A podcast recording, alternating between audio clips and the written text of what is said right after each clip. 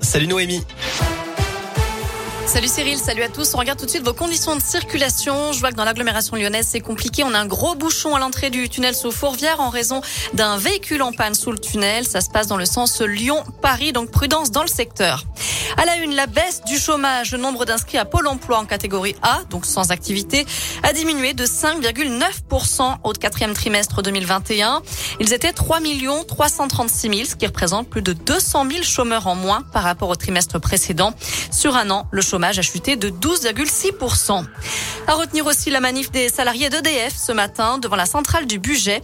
Ils étaient environ 200 mobilisés d'après les syndicats. Je rappelle que les électriciens sont en grève aujourd'hui partout en France.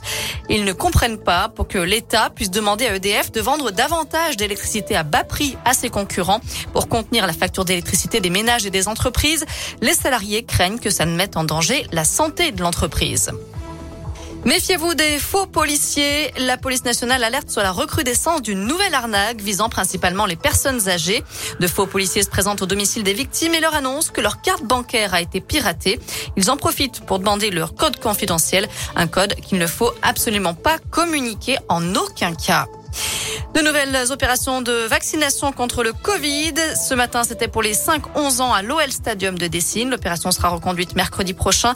Et puis demain et vendredi, ce sera à la halle d'athlétisme Stéphane Diagana à la Duchère pour les plus de 12 ans avec ou sans rendez-vous de 13h à 19h. On reste dans l'agglomération lyonnaise avec un cauchemar vécu par un adolescent à Vénissieux. Selon le site Actu 17, il aurait été enlevé, torturé puis laissé nu en pleine rue dans la nuit de vendredi à samedi. Le jeune de 15 ans serait connu des services de police. Une enquête a donc été ouverte. Dans le reste de l'actu, le patron d'Orpea sera convoqué en début de semaine prochaine par le gouvernement. C'est ce qu'annonce aujourd'hui Brigitte Bourguignon, la ministre déléguée chargée de l'autonomie, alors que paraît aujourd'hui un livre intitulé Les Fossoyeurs sur les dérives présumées du leader européen des maisons de retraite. L'auteur y décrit un système où les soins d'hygiène, la prise en charge médicale, voire même les repas des résidents sont rationnés par souci de rentabilité. Accusation démentie par la direction du groupe. Pascal Obispo, Matt Pokora, Nikos Aliagas, les messages de soutien se multiplient pour Florent Pagny. L'artiste a annoncé hier souffrir d'un cancer du poumon qui ne peut pas être opéré. Il doit donc annuler tout le reste de sa tournée pour les 60 ans. Il devait notamment venir le 8 mars prochain à l'Altony Garnier à Lyon. On termine avec Illusion perdue en tête des nominations au César. Le film de Xavier Giannoli, adapté du roman de Balzac, est nommé dans 15 catégories.